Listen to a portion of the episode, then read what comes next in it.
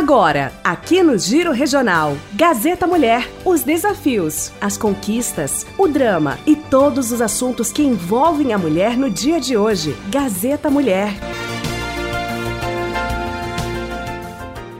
Bom dia a todos os ouvintes da Rádio Gazeta. Obrigada a todos os ouvintes da Rádio Gazeta Você Mulher. É um espaço que nos foi passado para que a gente tente, junto com a maioria da população, ajudar a fazer um respeito maior pelas pessoas e um mundo melhor.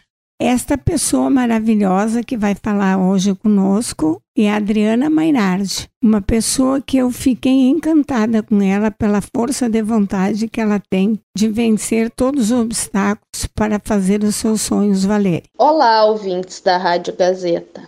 Eu me chamo Adriana Mainardi, tenho 32 anos, Sou empresária no ramo da alimentação, também tenho formação na área da educação, onde sou formada curso normal, o magistério, e atualmente estou graduando licenciatura em História pela Universidade Federal de Pelotas, aqui pelo Polo Regional de Educação à Distância de Sobradinho. Gostaria de compartilhar um pouco com vocês a minha história, as minhas vivências, as minhas lutas. Bem, conquistei o meu primeiro emprego com 17 anos. Para realizar esse, este estágio, eu tinha que me deslocar até Santa Cruz do Sul todos os dias bem cedinho, e à tardinha retornava até Sobradinho. Pois à noite eu ainda tinha que estudar, eu estava cursando o terceiro ano do ensino médio. Eu sou grata a todo, todo esse tempo, a tudo que eu vivi, pois foi ali que eu acabei me descobrindo como mulher. Descobri a minha força, a minha garra, a minha determinação para alcançar os meus sonhos e os meus objetivos. Por seis anos, eu trabalhei nesta empresa, pela qual fiz muitas amizades, clientes, Sou grata a tudo o que vivi nela e carrego os ensinamentos comigo. Passando esses seis anos, então, eu resolvi em busca do meu sonho, que seria empreender. Eu sempre dizia aos meus amigos e familiares que um dia eu teria meu próprio negócio. Então, juntamente com o meu marido e com o apoio dele, nós colocamos o nosso próprio negócio na época, foi criticada, pois algumas pessoas vinham até mim e falavam, perguntavam se eu tinha certeza daquilo que estaria fazendo. Eu estaria trocando um negócio, um trabalho certo, sólido, e estaria arriscando em colocar um negócio que estaria no início.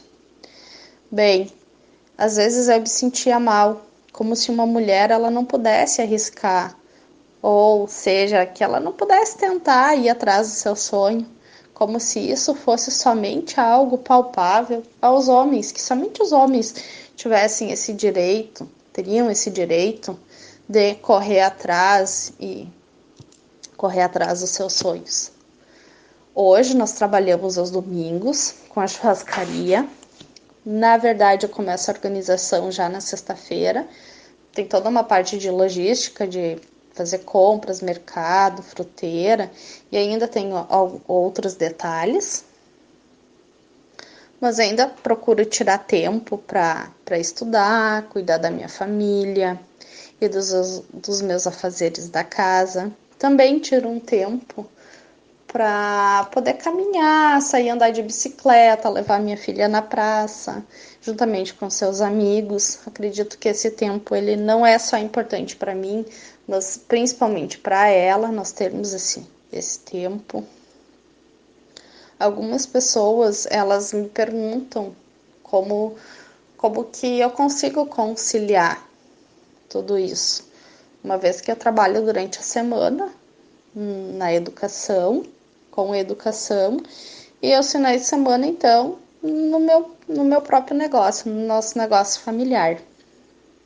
E eu sempre respondo que o sonho, a minha inspiração, ela vai além, é, por um futuro melhor, por uma vida melhor para mim e para minha família.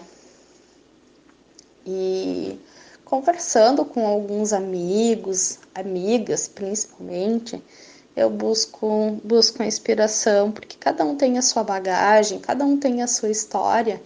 E conheço mulheres guerreiras que trabalham em dois, três lugares e ainda criam, têm a sua família, criaram seus filhos sozinhas. Essas são a minha grande inspiração. Pessoas que a gente tem que ter nossos ídolos, com certeza. Os famosos, eles têm uma vida interessante, mas pessoas comuns também fazem história e também nos deixam ensinamentos. Eu me sinto uma pessoa comum, espero poder ensinar algo para alguém, que alguém possa tirar algum ensinamento comigo. E a mulher, ela desde os primórdios, ela sofre com essa questão que com essas questões que envolvem o gênero, assim como eu sofri essas críticas. Será que para um homem eles fazem essas críticas, essas perguntas? Não sei, nunca vi. Mas a mulher, ela sempre geriu a sua casa, a sua família, só que antigamente ela era vista apenas como a mãe de família, a esposa, a dona de casa. E na verdade, a mulher ela sempre teve habilidade para desempenhar vários papéis ao mesmo tempo. E isso não era visualizado, isso não era concebido pela sociedade. Mesmo que hajam políticas públicas, a gente precisa continuar lutando por melhores salários, para termos mais espaço nas repartições públicas, para que hajam mais incentivos para que as mulheres possam empreender, para que não haja tanta distinção de salário entre um homem e uma mulher o gênero não define a nossa capacidade. Nós temos a capacidade para realizarmos o que nós quisermos. Tivemos agora mesmo, há pouco tempo, um exemplo. Aqui no Rio Grande do Sul, o Tribunal de Justiça do Rio Grande do Sul, que é uma casa que tem 150 anos e somente agora uma mulher está na presidência da corte. Será que não, havia, não haviam outras mulheres com capacidade? Com certeza tinham. Isso me representa. Quero ver cada vez mais mulheres perante a nossa sociedade em empregos, em cargos que antes eram somente ocupados por homens. Então, eu gostaria de agradecer, deixar o meu agradecimento, primeiramente a Beloni e ao Laerson, a Beloni Torcato e ao Laerson Rigon, que estão disponibilizando este este tempinho para que eu possa para mim contar a minha história. E parabenizar a Gazeta pela atitude e, e pela oportunidade de pessoas comuns estarem contando a sua história, as suas lutas e, e deixar bem claro que não é somente os grandes homens que fazem a história. Grandes mulheres também fazem história, pessoas comuns também fazem história e deixam a sua história. Um grande beijo e se você tem um sonho, vai atrás. Não procure, não dê ouvidos das críticas, faça algo positivo. Hoje, para completar o nosso programa, eu vou ler um texto que a minha amiga de Porto Alegre, a Lídia mandou para nós, que é de uma escritora que se chama Marta Bullig. Esses textos se referem o reconhecimento das pessoas e essa coisa que existe agora no ar, que tudo tem um, um apelido, o velho não tem mais condições, o, o outro não serve para isso e o outro não serve para aquilo. Então vamos ouvir Vamos pensar mais em conjunto e saber que o que eu não sei eu posso aprender ou posso ensinar para alguém. E aí ela começa assim: Acho que já passou da hora. Percebo o quanto as pessoas, em algum meio de comunicação politicamente corretos, utilizam-se de estigmas sociais como expressões tais como: estou velho, estou gagá, estou ficando tiozinho. Porque isto a sociedade faz estes apelidos para nós que tem outro nome dentro do português. E tantas outras expressões pejorativas e de descrédito, porque sempre são associadas a alguma forma de estorvo, incômodo, inutilidade, algo sem importância. Lamentavelmente, é ver que tais expressões ou atitudes, ou melhor, os estigmas passam despercebidos, não são recheados de tão poucos tratados como discriminação. Será que é de conhecimento da população da velhofobia e egoísmo?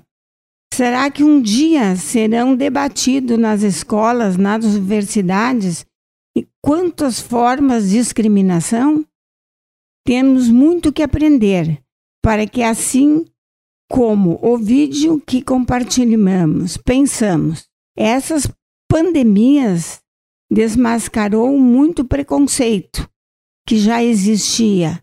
Foi a, pontes, a pontenização é difícil falar em promover uma participação ativa dos idosos se já desde a infância nós não educamos para um processo de vida e envelhecimento. Eu quero dizer para vocês que isso está aqui nesse texto, está mostrando o quanto nós damos pouca importância para aquelas pessoas que nós chamamos de velho, mas são aquelas pessoas que fizeram este Brasil este mundo.